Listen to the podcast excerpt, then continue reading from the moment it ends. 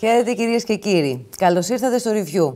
Σήμερα έχουμε την τιμή να φιλοξενούμε στην εκπομπή μας τον κύριο Ιωάννη Εγκολφόπουλο, αντινάβαρχο εν αποστρατεία. Ο κύριος Εγκολφόπουλος έχει καλή και βαθιά γνώση τόσο των αμυντικών και των εξοπλιστικών μας συστημάτων, όσο και των ελληνοτουρκικών σχέσεων. Μαζί με τον δημοσιογράφο του Ζούγκλα GR Χρήστο Μαζάνη θα συζητήσουμε τις πρόσφατες εξελίξεις στα ελληνοτουρκικά, αλλά και την ιστορία, το ιστορικό υπόβαθρο πάνω στο οποίο βασίζονται οι πρόσφατες εξελίξεις. Χρήστο, ευχαριστούμε που είσαι μαζί μας. Καλησπέρα, Ιρένα. Ναύαρχε. Καλησπέρα σας. Καλησπέρα σας. Σας ευχαριστούμε που είστε εδώ. Έχουμε πολλά να πούμε ε, σήμερα. Στη διάθεση Και να δώσουμε απαντήσεις και να προβληματίσουμε φυσικά τον κόσμο που μας βλέπει. Πριν αρχίσουμε, πριν αρχίσει τις ερωτήσεις ε, η Ρένα, θα ήθελα να πω ότι ε, ε, ο κόσμος που μας βλέπει μπορεί να επικοινωνεί μαζί μας Έχουμε δύο τρόπους επικοινωνίας. Ο πρώτος είναι μέσω των social media, στην σελίδα του review στο facebook και ο δεύτερος τρόπος μέσω του email για σχόλια, παρατηρήσεις και ό,τι άλλο θέλει να μας πει. Irene. Ας προχωρήσουμε όμως στην ουσία αυτής της ε, συνέντευξης. Κύριε Ναύαρχε, έχετε ήδη τοποθετηθεί τόσο για τις αβάσιμες διεκδικήσεις αποστρατικοποίησης των νησιών, όσο και για τους κινδύνους που ενέχει το τουρκολιβικό μνημόνιο για την ε, ΑΟΣ. Ποια πιστεύετε ότι θα είναι τα επόμενα βήματα που θα πρέπει να κάνει η Ελλάδα αυτή τη φορά προκειμένου να προλάβει εξελίξεις που δεν θα θέλαμε και ποια αναμένεται να είναι από πλευράς Τουρκίας τα επόμενα βήματα; Να πάω από πλευράς Τουρκίας. Δεν περιμένω καμία εξέλιξη επί του πεδίου. Αυτό που περιμένω είναι αύξηση της, ε, ε, των ρητορικών και της λεκτικής επίθεσης που δέχεται η Ελλάδα από την Τουρκία. Γιατί ουσιαστικά στο πεδίο δεν έχει, δεν έχει κάνει απολύτως τίποτα. Ε, τώρα, το θέμα της στρατικοποίησης των νησιών. Η συνθήκη της Λοζάνης που επικαλείται η Τουρκία δεν λέει τίποτα για όλα αυτά. Η συνθήκη της Λοζάνης αντιθέτως λέει ότι τα νησιά δικαιούνται να έχουν στρατό επάνω και να εκπαιδεύεται ο στρατός κάνοντας τοπικές ασκήσεις για να διατηρεί την ετοιμότητά του. Ε, οι Τούρκοι το έχουν παραφράσει, κάποιοι είδα το έχουν παραφράσει ότι είναι για, ότι η αστυνομία ή χορφυλακή όπως τη λένε αυτοί. Όχι, δεν ισχύει αυτό. Είναι πεντακάθαρη συνθήκη της Λοζάνης που προβλέπει πώς μπορεί να είναι για τα νησιά τα οποία επικαλούνται οι Τούρκοι. Άρα είναι τελείως αβάσιμη αυτή η κατάσταση. Ε, και δεν νομίζω ότι πρέπει να συζητήσουμε και αυτό που γίνεται από το 1974 και μετά είναι ότι πράγματι βάζουμε στρατό, διότι απέναντί μας, απέναντι στα μικρασιατικά παράλια, υπάρχει η στρατιά του Αιγαίου, η οποία εκπαιδεύεται ακριβώς για αυτό το λόγο. Ε, και ό,τι και να λένε τώρα οι Τούρκοι ότι τους απειλούμε, αυτά είναι παραμύθια. Κανένας δεν τους απειλεί, ποτέ δεν τους έχουμε απειλήσει, αλλά όταν έχεις μια στρατιά, την έχεις φτιάξει ειδικά για αυτό το λόγο, με αποβατικές δυνάμεις, με ειδικές δυνάμεις, γιατί τη φτιάχνεις εκεί, γιατί τη χρειάζεσαι εκεί; Τη χρειάζεσαι διότι κάτι απειλείς. Άρα υπ' αυτήν την έννοια τα νησιά μας πρέπει και θα παραμείνουν στρατικοποιημένοι με στρατό επάνω και τις ανάλογες δυνάμεις ώστε να αντιμετωπίσουν καταρχήν από μόνοι τους η αδίποτε επικίνδυνη κατάσταση αν δημιουργηθεί που δεν το βλέπω να δημιουργείται διότι ε, ε, οι Τούρκοι είναι πολλά τα θέματα που πρέπει να ξεπεράσουν για να κάνουν μια τέτοια ενέργεια. Ξέρετε, η αποπατική ενέργεια ή η ενέργεια καταλήψεως ενός νησιού ε, είναι από τις δυσκολότερες ναυτικές επιχειρήσεις. Άρα, για να... αυτό θέλει προετοιμασία. Θα σας θυμίσω το μεγάλη, τη μεγάλη απόβαση στην Ορμανδία, την D-Day που λέμε όλοι. Πόσες μήνες, πόσες, πώς χρόνο την ετοιμάζανε για να μπορούν να επιτύχουν. Ε, αυτή την προετοιμασία θα τη δούμε, δεν υπάρχει περίπτωση. Ε, αλλά κοιτάξτε, δεν υπάρχει περίπτωση έστω μια βάρκα με κομάντος να φύγει, που μπορεί να είναι πιθανό να ακουμπήσει ελληνικό βράχο και να μην γίνει το παρανάλωμα μετά. Μετά δεν συζητάμε για τίποτα άλλο, μετά συζητάμε για ολοκληρωτικό πόλεμο. Και αυτό πρέπει να το λάβουν υπόψη τους οι Τούρκοι, διότι αυτό που θα τους συμβεί δεν το έχουν διανοηθεί. Δεν το έχουν. Το τι θα τους συμβεί, θα σας πω αυτό που συνέβη προχθές, που είναι η τρίτη φορά που αεροσκάφη μας πηγαίνουν στην Κύπρο και οι Τούρκοι δεν παίρνουν είδηση. Είναι η, τρίτη, είναι η πολλωστή φορά που τα πλοία μας ε, κυκλοφορούν ανενόχλητα στο Αιγαίο και οι Τούρκοι δεν παίρνουν είδηση. Είναι η πολλωστή φορά που τα υποβρύχια μας δεν μπορούν να εντοπιστούν από τους Τούρκους Και κάθονται και λένε τώρα κάτι τακτικές τις οποίες είναι να μην πω ότι, ότι θα βάλουν drones λέει για να, να εντοπίζουν τα, τα υποβρύχια. Δηλαδή, με συγχωρείτε, αυτά είναι αστεία πράγματα. Η Τουρκία δεν μπορεί να κάνει πολλά πράγματα. Και δεν μπορεί να κάνει πολλά πράγματα ευθύνη των ιδίων των Τούρκων.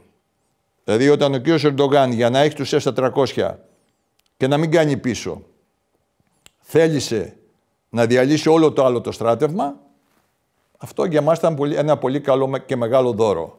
Όταν έβαλε στη φυλακή όλου, όλη την παλιά φρουρά που ήταν ικανότατη και πολύ μορφωμένη αξιωματική, οι οποίοι μπορούσες να συζητήσεις μαζί τους, είχαν έννοια των πραγμάτων και είχαν μόρφωση για τις συνθήκες και για όλα. Γι' αυτό τόσα χρόνια κανένας δεν μιλούσε για αυτά. Διότι απέναντι υπήρχε μόρφωση. Εντάξει.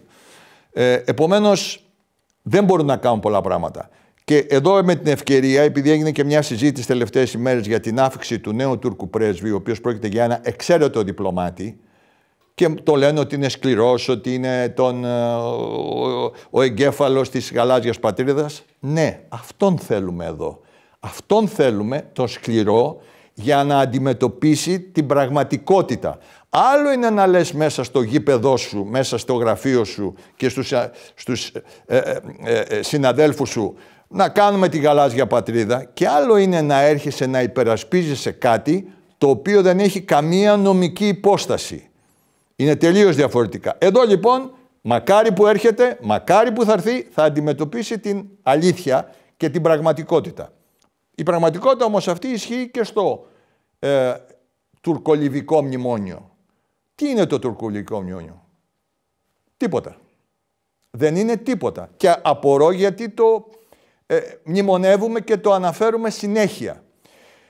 Το τουρκολιβικό μνημόνιο δεν βασίζεται Καλά, ε, ε, από πλευράς, από πλευράς ε, συλλήψεως είναι παρανοϊκό δηλαδή. Δεν μπορεί να πεις ότι η Λιβύη με την, με την, με την Τουρκία αδιαφορώντας για τα ελληνικά νησιά, αδιαφορώντας για όλα τα άλλα, έχουν, έχουν κοινά, κοινό μέτωπο ή έχουν ΑΟΣ μεταξύ τους. Αυτό είναι τελείως παράλογο.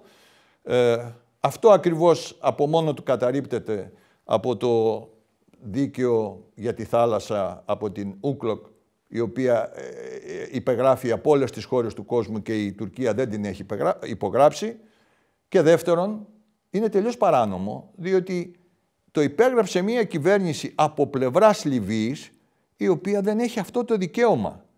Μέσα, μέσα, μέσα στη συμφωνία που υπάρχει και η οποία μπορώ να σας τη δείξω κιόλας, ε, σχετικά με το πώς θα προχωρήσει η Λιβύη για να, να γίνει καινούριο σύνταγμα και να πάει σε εκλογές, η κυβέρνηση αυτή που θεωρείται κυβέρνηση εθνικής ενότητος δεν έχει ο Πρωθυπουργός το δικαίωμα να υπογράφει καμία συνθήκη. Αντιθέτως, είναι υποχρεωμένος να κάνει συγκεκριμένα βήματα, όπως λέγεται ο δρόμος προς τις εκλογές, το roadmap στα αγγλικά, ε, για, να, για να γίνει η Λιβύη πάλι μια χώρα κανονική. Αυτά λοιπόν που έχουν υπογραφεί είναι τελείως παράνομα.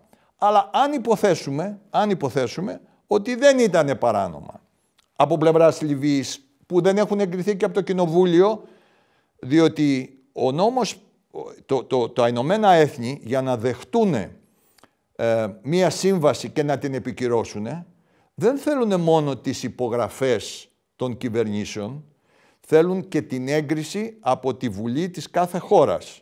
Δηλαδή είναι σαν να θέλετε να πάτε να γράψετε το σπίτι σας στο υποθηκοφυλάκιο και να σας λείπουν χαρτιά. Άρα δεν μπορεί να το εγγράψετε. Ο υποθηκοφύλακας θα σας πει «Ωραία μου το κατέθεσες, αλλά δεν λέει τίποτα». Α, ε, μου έβαλες αυτό, το κρατάω εκεί, φέρε μου τα υπόλοιπα χαρτιά για να δω τι θα κάνω, να δω αν ισχύει.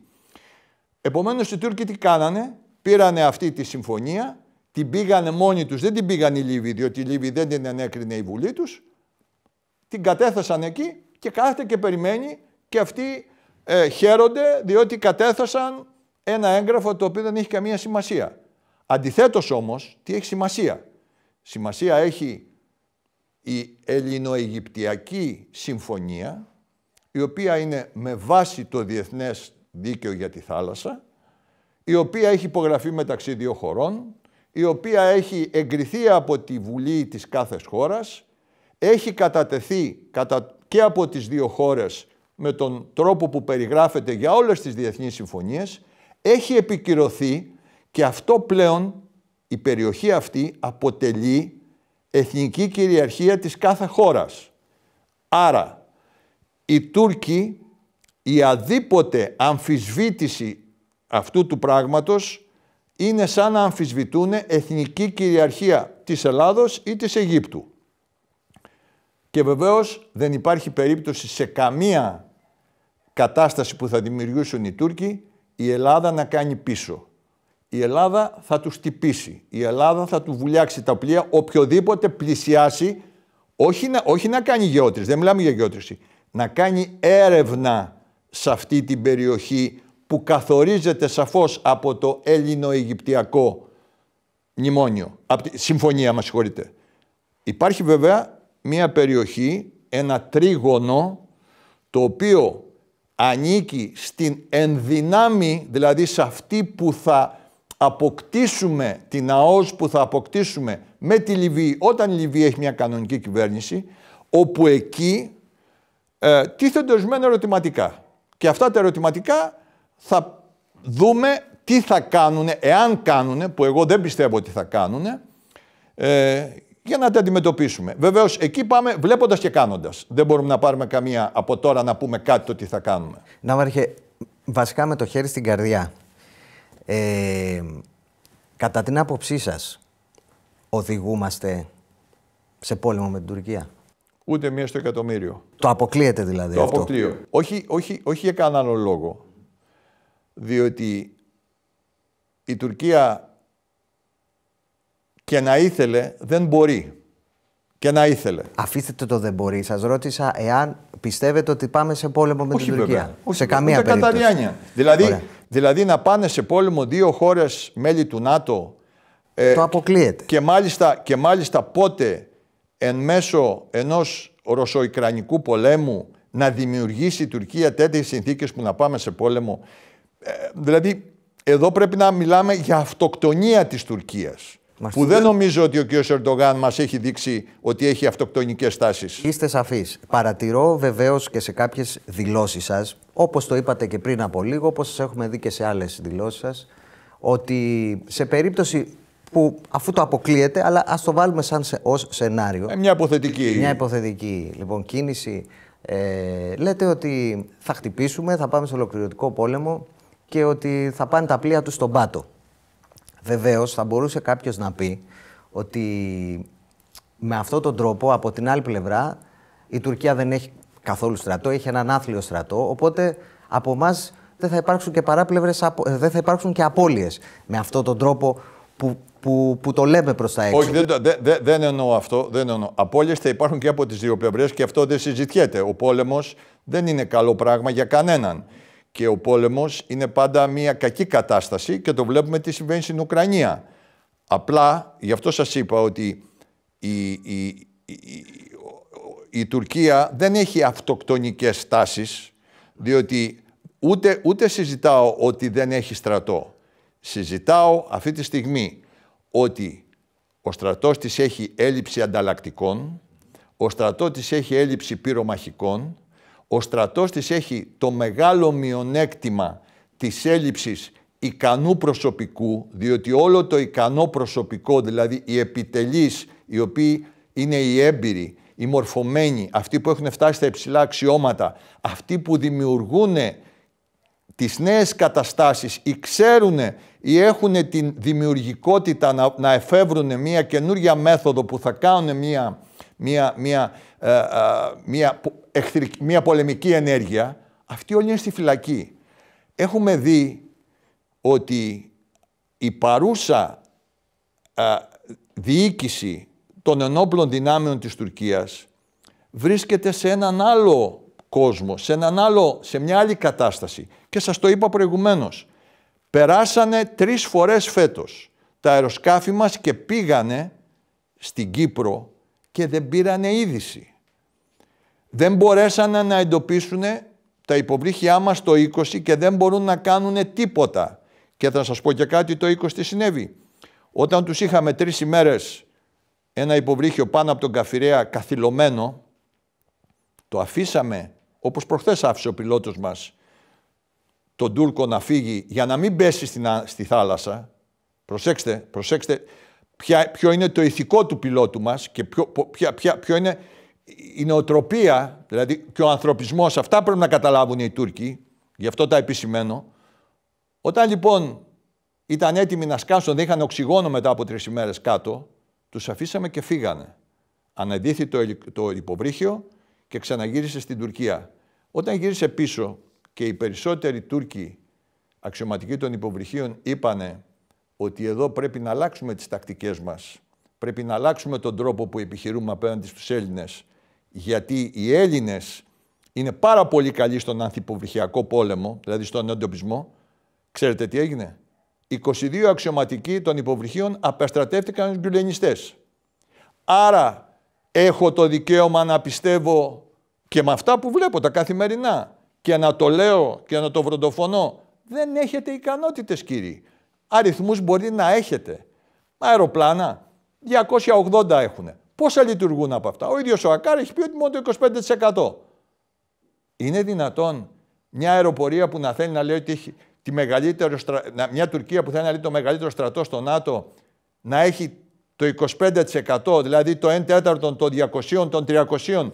Ε, ε, είστε σαφείς, είστε σαφείς. Λοιπόν, άρα λοιπόν έχω το δικαίωμα και με αυτά που βλέπω κάθε μέρα και με αυτά που γίνονται κάθε μέρα και με τον τρόπο που επιχειρούν εμείς οι στρατιωτικοί δεν βλέπουμε μόνο αυτό που πραγματικά όλος ο άλλος ο κόσμος και εσείς οι δημοσιογράφοι. Έχετε τις πληροφορίες. Έχετε και τις πληροφορίες. Εμείς, δεν είναι οι πληροφορίες. Εμείς καταλαβαίνουμε από τον τρόπο που ο Τούρκος θα κάνει μια κίνηση αν είναι ποιοτική η κίνηση αυτή εάν και τι, ποιο θα είναι το αποτέλεσμα. Γιατί, γιατί τα έχουμε δει πολλές φορές. Θα σας πω ένα άλλο παράδειγμα. Βγήκαν χθες και κλείσαν την Τένεδο ότι θα κάνουν λέει, μια αποβατική ενέργεια εκεί, πώς θα καταλάβουν ένα νησί.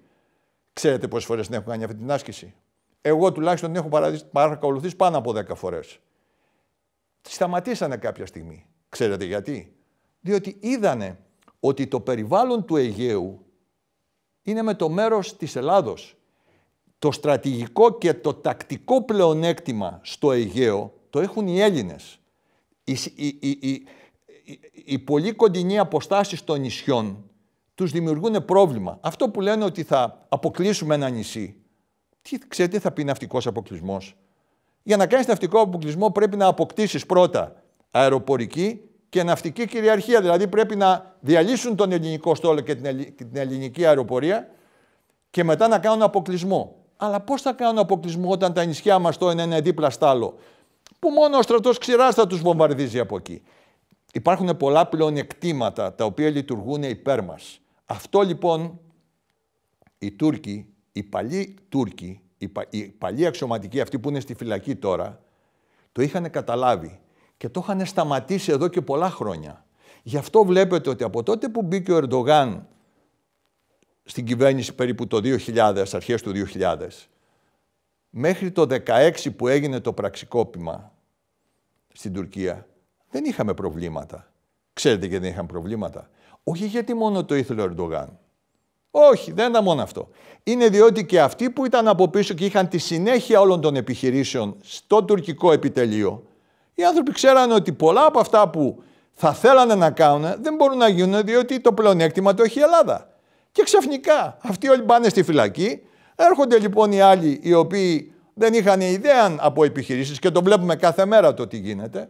Πιλότοι φεύγουν, ε, αξιωματικοί των υποβρυχίων πάνε φυλακή, αξιωματικοί τους επιτελεί σοβαροί, μορφωμένοι. Φίλοι μου, αδελφικοί, συμμαθητές μου στα πανεπιστήμια στην Αμερική, τους οποίους μιλάω ακόμα, φοβούνται άνθρωποι να μιλήσουν. Και μιλάμε μέσω φίλων. Ε, δεν υποστηρίζει κανένας αυτές τις ιδέες. Αυτές υποστηρίζει μια ομάδα η οποία γίνεται βασιλικότερο του βασιλέως για να κάνει το χατήρι του κυρίου Ερντογάν και μιας κάστας ανθρώπων. Συνεπώς, να ρωτήσω κάτι διευκρινιστικό πάνω σε αυτό που μόλις απαντήσατε. Ο πόλεμος γίνεται ρητορικά και επικοινωνιακά επειδή δεν έχουν κανέναν άλλο τρόπο να κάνουν ακριβώς. κάποιο. Ακριβώς, ακριβώς, ακριβώς. Γι' αυτό γίνεται, κύριε Αργύριο. ο πόλεμος δεν είναι πόλεμος, είναι μια επικοινωνιακή καταιγίδα. Εδώ θα σας πω το εξής. Ότι πραγματικά υποκλίνομαι. Στην επικοινωνιακή τους αυτή ε, τακτική έχουν έναν εξαίρετο ε, ε, ε, ε, ο κ. Ερντογάν έχει τέσσερους ανθρώπους που δουλεύει μαζί τους. ε, που δουλεύει. Είναι ο κύριος Καλίν, τον οποίο τον ξέρουμε όλοι. Είναι ο κύριος Σαλούν, ένας μεμούσι, τον οποίο είναι συνέχεια μαζί του και ο οποίος είναι ο διευθυντής επικοινωνίας ή προπαγάνδας, όπως λέω εγώ. Είναι ο προσωπικός του δικηγόρος, ο οποίος ε, ε, καθορίζει τις τύχες κυρίως των τρομοκρατικών οργανώσεων που υποστηρίζουν ο κύριος ε, και είναι και ο διευθυντής των μυστικών υπηρεσιών, ε, ο κύριος ε, Χακάμ Φατίμ, ο οποίος βέβαια αυτό είναι μια ειδική περίπτωση και από ό,τι φαίνεται ο κύριος Ερντογάν είναι το φαβορή του για, την, ε, για, την, για τη διαδοχή του όποτε αυτή αποφασιστεί. Ο, ο, ο κύριος, ε, ο Διευθυντής των Μυστικών Υπηρεσιών είναι μια κατηγορία μόνος του μαζί με τον κύριο Καλίν. Αλλά ο κύριος Καλίν δεν έχει δείξει ακόμα ηγετικά προσόντα. Είναι, είναι αυτό που λέμε καλός για δεύτερος. Να, να προχωρήσουμε λιγάκι με τα ερωτήματα όσο μπορούμε ολοκληρωμένα και πιο σύντομα, προκειμένου να καλύψουμε όλα τα θέματα, αν επιτρέπετε. Ε, επανερχόμαστε στο θέμα το ενεργειακό, που είναι και το βασικό που ταλανίζει την Ευρώπη ολόκληρη. Δεν υπάρχει αμφιβολία, το μεγάλος διακύβευμα είναι οι, υδρο, οι υδρογονάνθρακες Ανατολικής Μεσογείου και έγκυροι ή μη. Φανταζόμαστε όλοι ότι η κίνηση αυτή της Τουρκίας με τη Λιβύη προς αυτή την κατεύθυνση είναι να συμμετέχει στο θέμα των υδρογονανθράκων. Πόσο μάλλον τώρα που ανακαλύφθηκαν και αυτά τα πολύ ελπιδοφόρα κοιτάσματα στην Κύπρο, τα νέα κοιτάσματα. Ε, είναι κατάλληλη στιγμή να προχωρήσουμε εμείς στο ζήτημα της υφαλοκρηπίδας προκειμένου να σε αυτή την ισορροπία να κερδίσει η Ελλάδα τα κεκτημένα της, αυτά που δικαιούται, ή θα δημιουργούσε μία, να το πω έτσι, μη αναστρέψιμη και μη επιθυμητή ισορροπία αυτή τη στιγμή; Ε, το θέμα της υφαλοκρηπίδας είναι ένα διπλωματικό όπλο, όπως και το θέμα των 12 μιλίων. Ε, η κυβέρνηση ξέρει πότε θα τα αξιοποιήσει αυτά τα δύο διπλωματικά όπλα. Επομένως, θα πρέπει να μην κάνουμε, να μην προτρέξουμε εμείς, να αφήσουμε την κυβέρνηση που έχει όλες τις πληροφορίες, γιατί ξέρετε υπάρχει μια λέξη που λέει, λένε, λένε ορισμένοι πρέπει. Το πρέπει για να την πεις στη λέξη αυτή, ε, επιβάλλεται να έχεις όλες τις πληροφορίες για να πεις κάτι ότι πρέπει να γίνει. Αλλιώς η κυβέρνηση ξέρει πότε θα το κάνει και πώς θα το κάνει και ποια θα είναι η κατάλληλη στιγμή. Μιλάω για το θέμα της εφαλοκρηπίδος, παύλα αόζ, να το πω έτσι. Γιατί, γιατί στην, ουσία, ε, στην ουσία αυτό που μπορούμε να κάνουμε εμείς είναι να συμφωνήσουμε με την Αίγυπτο και την Κύπρο για να καθορίσουμε την υπόλοιπη ΑΟΖ με, με βάση το Διεθνές Δίκαιο της Θάλασσας στην περιοχή της Ανατολικής Μεσογείου και να μείνει η Τουρκία μόνη της απ' έξω επικαλούμενοι τις ΑΟΖ αυτές τις αυθαίρετες που λέει κτλ. Οι οποίες δεν έχουν καμία ισχύ, μόνο ισχύουν στο μυαλό των Τούρκων και πουθενά αλλού. Και δει των Τούρκων αυτών οι οποίοι τη φαντάστηκαν διότι δεν έχει καμία νομική υπόσταση. Σε ό,τι αφορά το Αιγαίο, ε, εδώ έχουμε άλλο διπλωματικό όπλο. Να αυξήσουμε τα 12 μίλια. Α, τα 12 μίλια όμως για να τα αυξήσουμε, μας απειλούν με κάζους μπέλι. Ε, είναι λοιπόν ένα ωραίο διπλωματικό παιχνίδι που παίζεται, ότι αν θέλουν να προχωρήσουν παραπέρα, αυξάνουμε και εμείς τα 12 μίλια, το κάνουμε λίμνη και ειδικά τώρα που συμφέρει γιατί οι Ρώσοι δεν θα έχουν αντιρρήσεις και ούτε οι Αμερικάνοι θα έχουν αντιρρήσεις γιατί κλείνουμε τελείως τους Ρώσους την, την, την, την είσοδο προς τα Δαρδανέλια και προς την έξοδο από το Αιγαίο. Άρα είμαστε σε μια πολύ πλεονεκτική θέση, την οποία όμως θα την χρησιμοποιήσουμε την ώρα που πρέπει. Θα ήθελα να σταθώ σε αυτό που είπατε πριν από λίγο, τις μυστικές υπηρεσίες, που λειτουργούν ξεχωριστά. Και το γνωρίζουμε αυτό.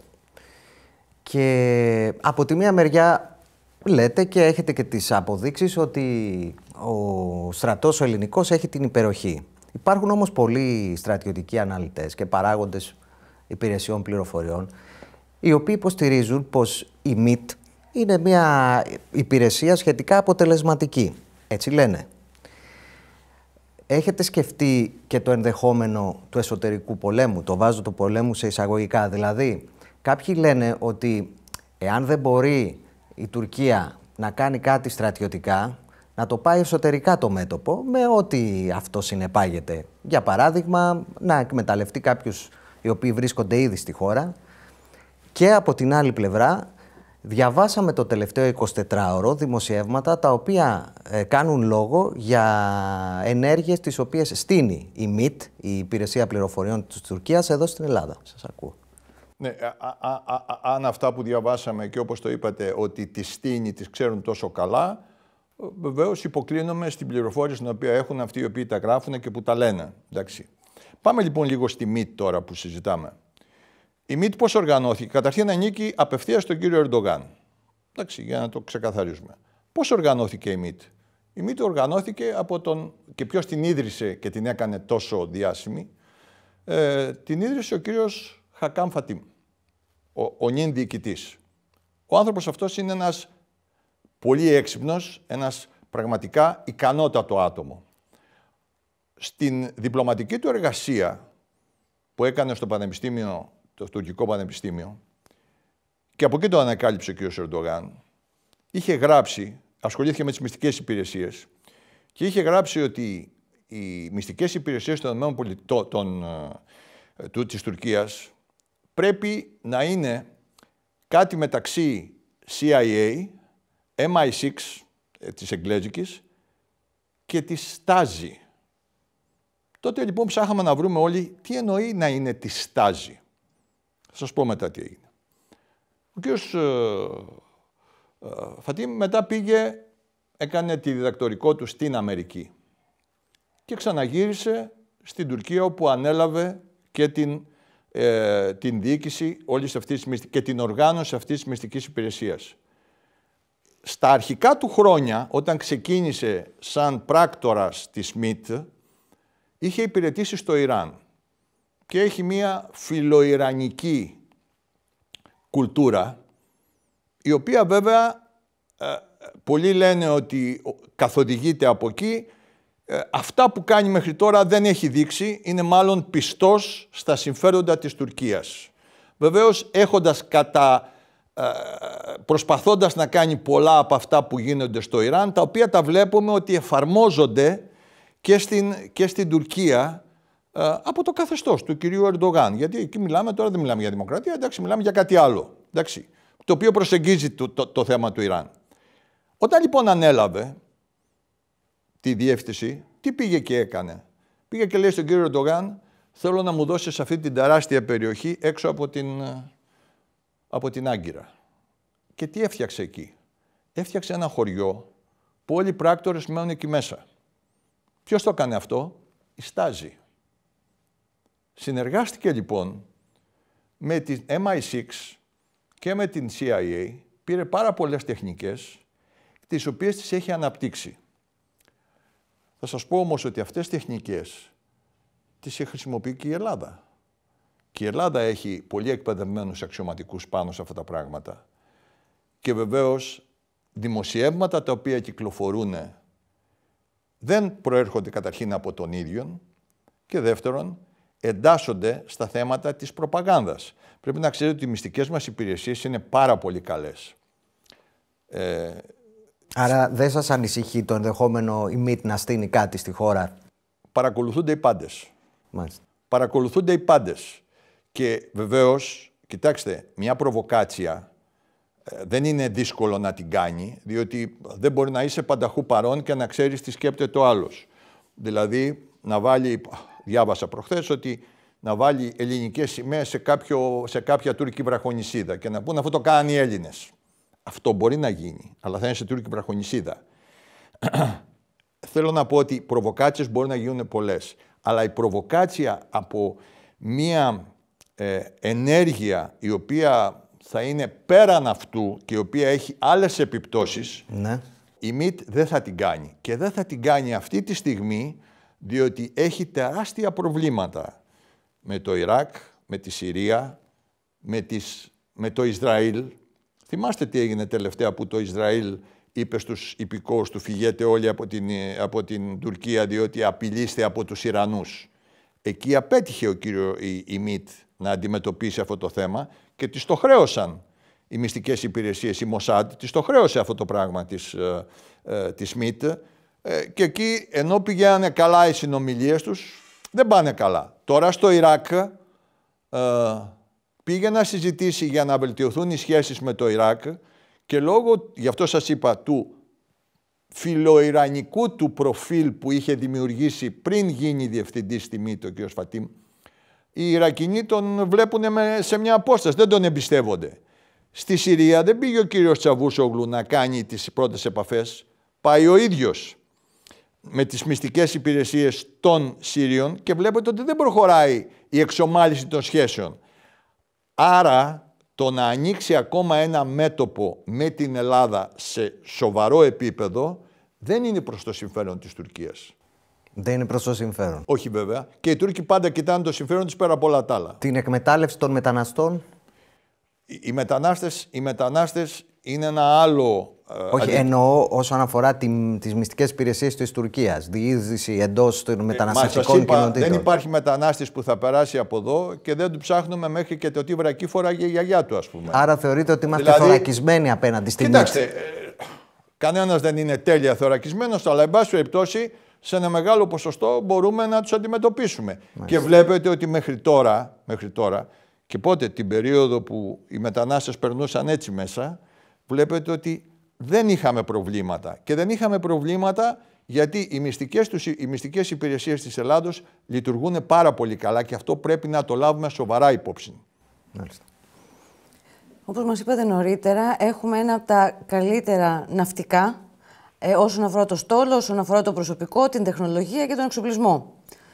Θα θέλαμε να μας προτείνετε αν υπάρχει τρόπος να αξιοποιηθούν οι ελληνικές υποδομές για να βελτιώσουμε ακόμα περισσότερο και τεχνολογικά το στόλο μας και, και όχι μόνο τον, ε, του πολεμικού ναυτικού και του εμπορικού ναυτικού, ε, επενδύοντας ταυτόχρονα στην Ελλάδα και στη βιομηχανία της. Αυτή είναι πολύ σημαντική ερώτηση και πολύ κρίσιμη ερώτηση. Και ευχαριστώ που την κάνετε, κύριε Αργύρη. Ε, καταρχήν, το, να σας πω το εξής ότι η αξιολόγηση που είχε το ναυτικό μας ε, πριν από 6-7 χρόνια από μία από τους μεγαλύτερους αξιολογητάς στον κόσμο την ομάδα του James. Το James είναι αυτό που φτιάχνει για όλες τις χώρες του κόσμου, ε, περιγράφει τι άνα... Τι, είναι ένας τεράστιος οργανισμός, να το πω έτσι, να μην είναι μακριλόγο. Ε, κατετάγει πέμπτο στον κόσμο.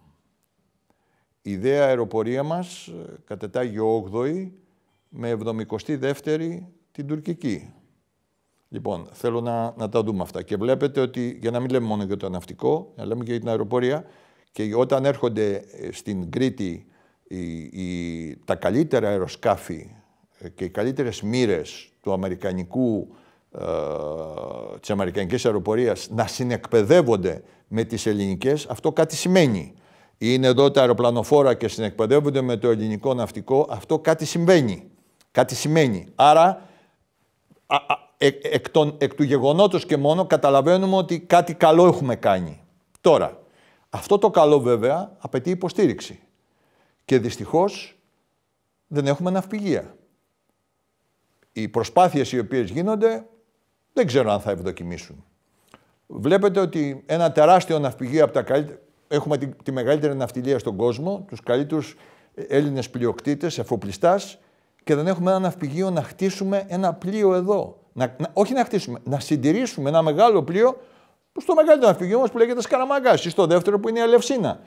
Δεν λειτουργεί τίποτα δεν λειτουργεί τίποτα. Αυτό είναι ένα από τα μεγάλα μείον όλων των κυβερνήσεων που περάσαν τα τελευταία χρόνια.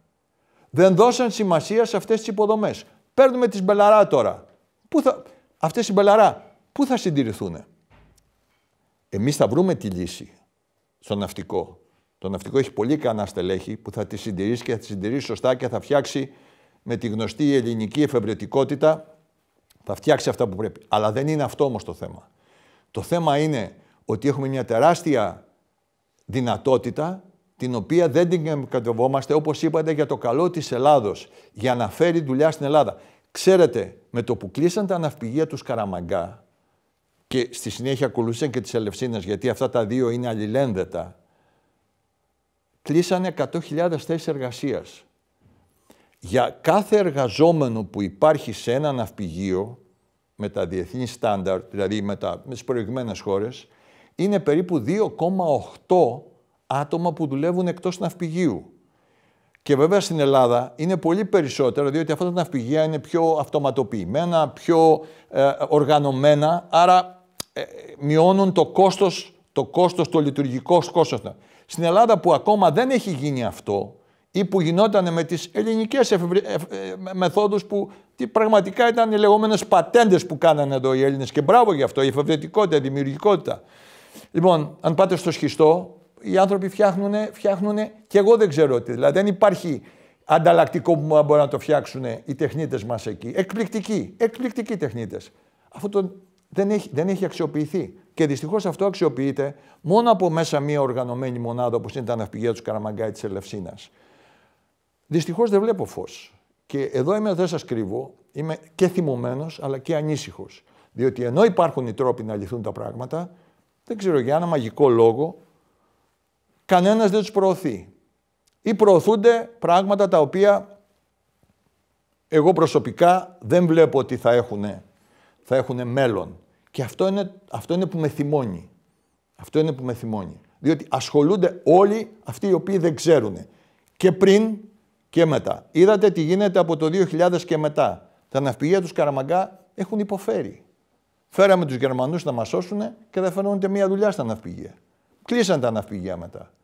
Φέραμε τον κύριο Σάφα, χαμό στο ίσωμα. Πήγε και το κατάλαβε το, το ελληνικό ναυτικό. Το κατάλαβε, όταν το κατάλαβε, έβαλε μέσα ανθρώπους και το, το πήραν το ναυπηγείο έτσι με το ζόρι, να το πω έτσι, ας πούμε. Είμαστε στα, είμαστε στα δικαστήρια τώρα με τον κύριο Σάφα, το ελληνικό δημόσιο αυτά είναι πρωτάκουστα. Να έχουμε τέτοια δυναμική και να μην την αξιοποιούμε.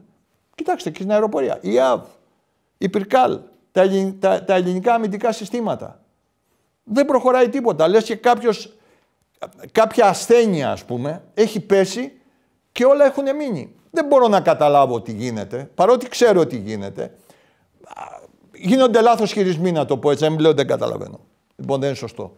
Έχουν γίνει λάθος χειρισμοί 100%. Διότι ασχολούνται αυτοί οι οποίοι δεν ξέρουν το αντικείμενο. Ναύαρχε, θέλω να πάμε λίγο και στο, σε, σε ένα ερώτημα το οποίο και αυτό απασχολεί πάρα πολύ και έχει να κάνει με την Κύπρο. Διότι υπάρχουν ε, διπλωματικές πηγές που υποστηρίζουν πως από τη στιγμή που από ό,τι φαίνεται δεν συμφέρει τον Ερντογάν δεν μπορεί αυτή τη στιγμή να κάνει κάποια κίνηση ε, στρατιωτική στην Ελλάδα. Το θύμα τελικά στο τέλος να είναι η Κύπρος. Μια εύκολη υπόθεση λένε κάποιοι για τον Ερντογάν. Ποια είναι η άποψή σας; Δεν είναι καθόλου εύκολη. Και ειδικά μετά την ε, τελευταία απόφαση των ΗΠΑ να επιτρέψουν να, να ήρουν το εμπάργκο όπλων προς την Κύπρο, δεν είναι η ουσία το ότι μπορεί οι Κύπροι να αγοράσουν. Και ό,τι και να αγοράσουν δεν πρόκειται να φτιάξουν στρατό να αντιμετωπίσουν την Τουρκία. Εντάξει, για να είμαστε, δηλαδή, δεν γίνεται ο στρατός μέσα σε ένα χρόνο και δύο. Ο στρατός θέλει πολλά χρόνια να γίνει και πολλά χρόνια να πάρει όπλα κτλ. Το σημαντικό στην Κύπρο, τα σημαντικά είναι, είναι τρεις παράγοντες που έχουν επηρεάσει. Το πρώτο είναι το Ισραήλ, το οποίο Ισραήλ έχει βρει την Κύπρο σύμμαχό του, σύμμαχό του στα, στους υδρογονάνθρακες. Ήδη, ήδη σήμερα λένε ότι λύγει και το θέμα της οριοθέτησης μεταξύ Λιβάνου και Ισραήλ, το οποίο θα ανασάνει πολύ και την Κύπρο, διότι θα οριοθετήσει την ΑΟΣ την έχει οριοθετήσει, απλώς θα την, θα την υπογράψει την ΑΟΣ με το Λίβανο, θα μπει μια τάξη εκεί σε όλους αυτούς τους υδρογονάνθρακες που εμπλέκονται και η Κύπρος και το Ισραήλ και ο Λίβανος. Το, το Ισραήλ όμως έχει βρει την Κύπρο σαν ένα κομμάτι να, εάν χρειαστεί, να φύγουν από, την, από το Ισραήλ, να πατήσουν στην Κύπρο και μετά να έρθουν στην Ελλάδα. Ένα φιλικό κομμάτι. Γι' αυτό και ο άξονας Ισραήλ, Ελλάδος, Κύπρος είναι, είναι πολύ σημαντικός. Οι Ισραηλοί λοιπόν, τελευταία άσκηση που κάνανε, πήγαν 14.000 στρατιώτες εκεί. Αυτό ήταν ένα μήνυμα στον Ερντογάν που του είπανε και στην Τουρκία. Πρόσεξε καλά. Είμαστε κι εμείς εδώ. Δεν θα αφήσουμε την Κύπρο έτσι επειδή εσύ θες να κάνεις τα δικά σου όνειρα τα οποία δεν τα υποστηρίζει κανένας και είσαι ο μόνος που τα λες. Δεύτερον, είναι η Γαλλία. Η Γαλλία η οποία ήδη έχει υπογράψει και έχει μόνιμα ελισμενισμένη μια φρεγάτα της. Έχει, έχει μόνιμο ελισμό στη βάση του Μαρή. Εκεί λοιπόν οι Γάλλοι τους είπανε προσέξτε, είμαστε και εμείς εδώ. Και βεβαίως είναι παρόντες στις γεωτρήσεις που γίνονται στο τεμάχιο 6 μαζί με την Έννη, μία Ιταλική και μία Γαλλική φρεγάτα, οι οποίες βέβαια βάση τους έχουν την, τη βάση στην Κύπρο το Μαρί. Και έρχονται οι Αμερικάνοι τώρα. Οι Αμερικάνοι είπανε στην αρχή ότι εμείς άρουμε το εμπάργκο για μη θανάσιμα όπλα, δηλαδή για να πάρετε συστήματα παρακολουθήσεως, καλά ραντάρ κτλ. Με μία όμως προϋπόθεση. Δεν θα φιλοξενείτε ρώσικα πλοία. Στην αρχή αντέδρασαν οι Κύπροι. Μετά κατάλαβαν το, κατάλαβαν, κατάλαβαν το ποιο είναι το συμφέρον τους. Και αφού το κατάλαβαν, ήρθανε και λένε, τώρα σας λένε οι Αμερικάνοι, τώρα σας επιτρέπουμε να πάρετε οτιδήποτε όπλο θέλετε. Δεν είναι τι όπλο θα μπορέσει να πάρει η Κύπρος και τι θα μπορέσει να κάνει. Είναι το μήνυμα που εστάλει στον Ερντογάν και του είπανε άκουσε, εδώ πλέον είμαστε τρεις χώρες οι οποίες σου λέμε μην κάνεις βήμα παραπέρα και σκέψου το τι θα κάνεις. Δεν το συζητάμε. Άρα αυτοί που τα λένε αυτά είτε δεν τα έχουν μετρήσει καλά τα πράγματα είτε δεν τα έχουν αξιολογήσει. Άλλωστε θέλω να σας πω ότι και στο, στο ελληνικό εδώ, στην ελληνική συζήτηση που γίνεται, ελάχιστοι είναι αυτοί οι οποίοι κάνουν πραγματικά ανάλυση, σωστή ανάλυση, όπως προβλέπετε, των γεγονότων και μπορώ να σας πω μετρημένοι στα δάλαχτερα του ενός χεριού, ποιοι κάνουν ανάλυση αυτών που λέει ο κ. Ερντογάν, αυτά που κάνουν μέσω της τεχνητής νοημοσύνης. Διότι σήμερα υπάρχουν προγράμματα στα οποία βάζει τους λόγους και του κ. Ερντογάν και σου βγάζει σου βγάζει το τι, το, το τι εννοεί ο κ. Ερντογάν ή το τι μπορεί να κάνει ή πίσω από τις λέξεις το ποια είναι η ψυχοσύνθεσή του εκείνη τη στιγμή. Για τον κύριο Τσαβούσογλου, για τον κύριο Ακάρ, εντάξει, για όλους αυτούς οι οποίοι είναι λαλίστατοι και βγαίνουν κάθε μέρα και κάνουν όλες αυτές. Αυτά λοιπόν ε, ο κόσμος πρέπει να τα προσέχει. Πρέπει να προσέχει ποιους ακούει και πρέπει να προσέχει τι του λένε. Η Κύπρος μπορούμε να νομίζουμε ότι λόγω, εθνι... λόγω, λόγω μη στρατιωτικών δυνατοτήτων που δεν μπορούσε να τι έχεις τώρα. Είναι 600.000 Και είναι και εκτός συμμαχίας. Ε; Έχει όμως σοβαρές συμμαχίες. Τις οποίες και εδώ στην Ελλάδα αυτές τις συμμαχίες πολλοί δεν τις παραδέχονται, δεν τις θέλουν. Δηλαδή σου λέει και τι θα γίνει. Θα έρθει ο Γάλλος ή ο Αμερικάνος να πολεμήσει; Όχι, δεν θα έρθει ο Γάλλος ή ο Αμερικάνος. Και δεν θέλουμε να έρθει. Και οι ελληνικές έμπλε δυνάμεις είναι έτοιμες να αντιμετωπίσουν το οτιδήποτε. Ξέρετε τι θέλουμε; Αυτό που γίνεται στην Ουκρανία. Ότι έχει από πίσω μια εφοδιαστική αλυσίδα η οποία τραβάει τον πόλεμο μακριά και γονατίζει ο εχθρός. Εκεί παίζεται ο πόλεμος. Δεν παίζεται στο ποιο θα μπει πρώτος ή θα μπει μέσα ή θα σου πάρει ένα νησί ή τι θα κάνεις. Πώς το κρατάς το νησί; Έχεις δυνάμεις να κρατήσεις το νησί; Αν το πάρεις, που δεν υπάρχει περίπτωση να το πάρουν, δεν υπάρχει περίπτωση να ανέβουν σε νησί στον Εύρο, οτιδήποτε. Θα υπάρξει μια υποχώρηση. Μετά τι γίνεται; Πώς θα την υποστηρίξουν τον Εύρο; Με τι πυρομαχικά, με τι ανταλλακτικά, με τι άρματα; Αν λοιπόν όποιος έχει την αλυσίδα από πίσω του την εφοδιαστική, αυτή που οι Ρώσοι πλέον δεν είχαν από την αρχή, είδατε τις φάλαγγες έξω από το Κίεβο, τα θυμάστε. Θυμάστε τι γίνονταν. Αυτό λοιπόν είναι το σημαντικό σε ένα πόλεμο. Είναι η αντοχή, ο πόλεμος δεν είναι εκατοστάρι να τρέχουμε στο στίβο, είναι μαραθώνιος. Άρα στο μαραθώνιο είναι αυτός που έχει αντοχές. Και οι αντοχές στον πόλεμο, που τον απέφχομαι και ούτε τον επιθυμώ, κανένας δεν τον επιθυμεί, είναι να έχεις καλές συμμαχίες οι οποίες θα σε τροφοδοτήσουν την ώρα που πρέπει με τα κατάλληλα εργαλεία, τα κατάλληλα όπλα, τα κατάλληλα πυρομαχικά, τα κατάλληλα ανταλλακτικά για να μπορέσεις να συνεχίσεις να πολεμάς. Αυτό είναι που μετράει. Κύριε Γκολφόπουλε, αν θέλετε να στείλετε ένα μήνυμα στο, στους ακροατές μας και στους τηλεθεατές μας, ένα αισιόδοξο κατά προτίμηση μήνυμα όσον αφορά τη δική μας θέση, τη δική μας τάση και το δικό μας ηθικό; Απαγορεύεται να φοβόμαστε τους Τούρκους.